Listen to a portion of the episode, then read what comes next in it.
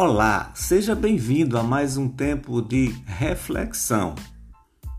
Navegando na rede sem cair na teia. 1 Coríntios 10, 23. Todas as coisas me são lícitas, mas nem todas convêm.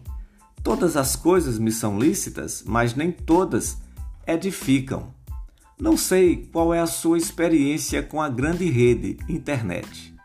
Não sei quanto tempo você gasta, não sei quais sites você visita. Seja qual for a sua experiência, nunca será demais refletir sobre o uso que faz do tempo que dedica e dos mares em que você navega. Não há como negar que a internet trouxe muita informação e facilidade para todos. Desde uma simples pesquisa escolar ao acesso a aplicativos e sites dos mais complexos. Contudo, devemos ter cuidado com os mares revoltos e os ventos procelosos que tendem a nos empurrar para longe do porto seguro que é a palavra de Deus.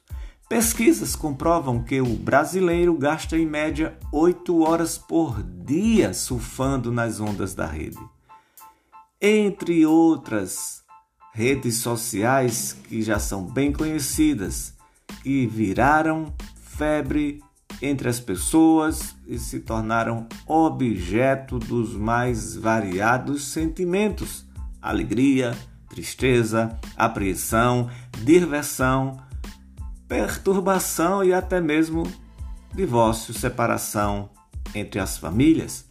O grande problema é que quanto maior for o tempo de uso, maior será o risco de cair na teia, isto é, nas sendas perigosas que existem do mal.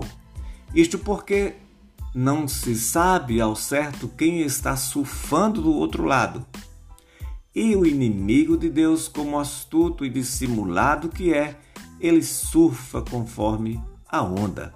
O escritor Thomas Brooks diz que uma das artimanhas do diabo mais perversas é apresentar a isca e esconder o anzol, isto é, oferecer o prazer e maquiar o seu objetivo escondido e submerso, ou seja, endurecer o coração e desviá-lo do interesse pelas coisas de Deus.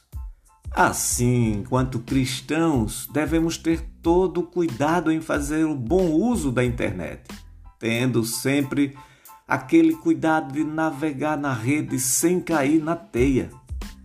Dito de outra forma, não esqueçamos os oráculos sagrados do Senhor que nos advertem nesses termos: Todas as coisas me são lícitas, mas nem todas as coisas convêm.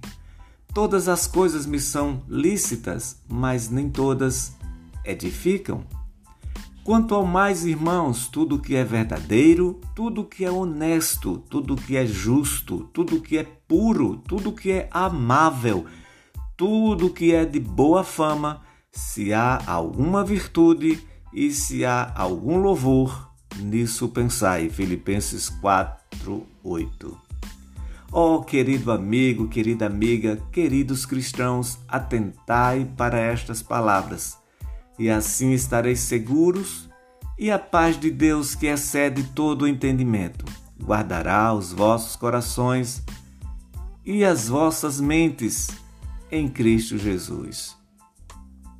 Reflexão diária, dia a dia com Deus. Até a próxima.